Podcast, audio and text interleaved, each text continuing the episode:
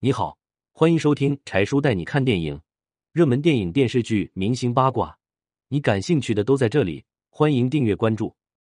马保国重出江湖，从自吹自擂的功夫梦到被点名痛批，他经历了什么？年纪虽然大，但流量被马保国玩明白了。那边赵文卓刚唤醒武术魂，这边就重出江湖。这次他没有放狠话，而是打了一套拳，英姿不减当年。马保国你可能不认识，但闪电五连鞭，年轻人不讲武德，我大意了没有闪，你应该听过。这些都来自于马保国大师的视频。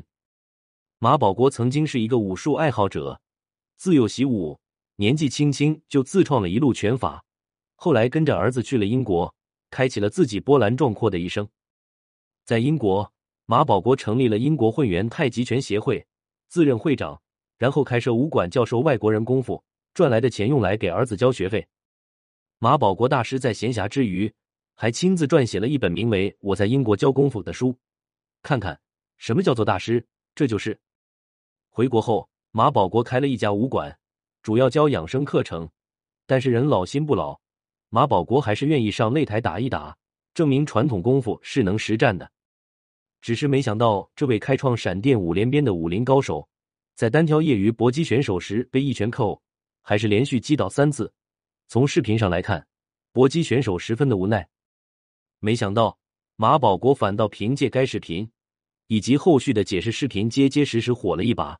在后来的事情里看，马保国年纪虽然大，但是把流量给玩明白了。有流量加持的马保国，着实过了一阵好日子。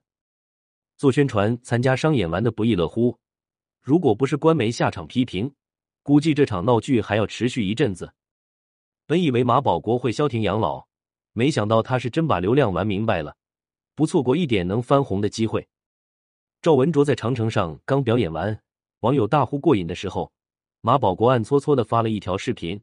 这次他没说什么，而是打了一套拳，可以看出马保国英姿不减当年。